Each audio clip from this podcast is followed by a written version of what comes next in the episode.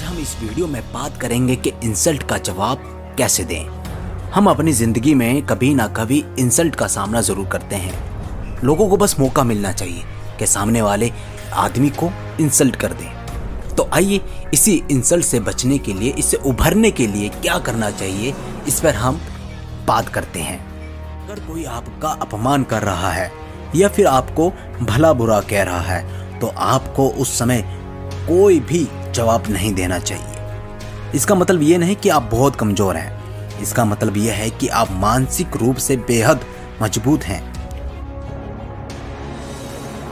और आपको कोई भी अपने शब्दों से उकसा नहीं सकता।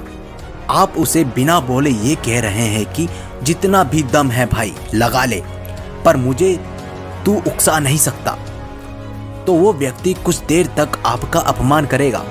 लेकिन जब आपकी तरफ़ से कुछ रिस्पॉन्स ही नहीं आएगा तो वो वहाँ से चला जाएगा। कुछ बोले ही आपने बहुत कुछ कह दिया कि वो इस घटना को ज़िंदगी भर याद रखेगा।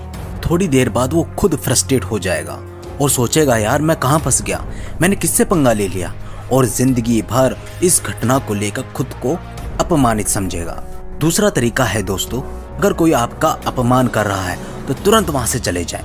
ज़्यादातर लोग इस लायक ही नहीं होते कि आप उस पर अपना समय खर्च करें। सामने वाला आदमी तो यही चाहेगा कि आप उससे लड़ें। इस बात को हमेशा ध्यान में रखें दोस्तों, कि सुअर से लड़ाई करने में कोई बुद्धिमानी की बात नहीं होती। वो आपको भी अपने लेवल पर खींच कर ले आएगा और आपको गंदा कर देगा। जब भी कोई आपकी इनसिक्योरिटी कमियों और शरीर का मज़ाक उड़ाता है तो आपको गुस्सा होने के बजाय उन चीज़ों को स्वीकार करना चाहिए और हो सके तो उन बातों पर हंसना चाहिए।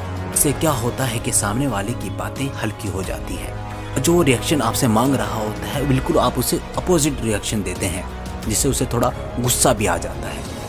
इससे आप अपने इंसल्ट का जवाब दे सकते हैं। और जो व्यक्ति आपका मज़ाक कर रहा होता है या फिर उड़ा रहा होता है, लोग उसे ज़्यादा इम्पोर्टेंट नहीं देते। बल्कि आपसे बात करने के लिए प्रभावित हो जाते हैं। अगर आपको ये वीडियो पसंद आई है तो प्लीज़ लाइक कीजिए शेयर कीजिए कमेंट कीजिए।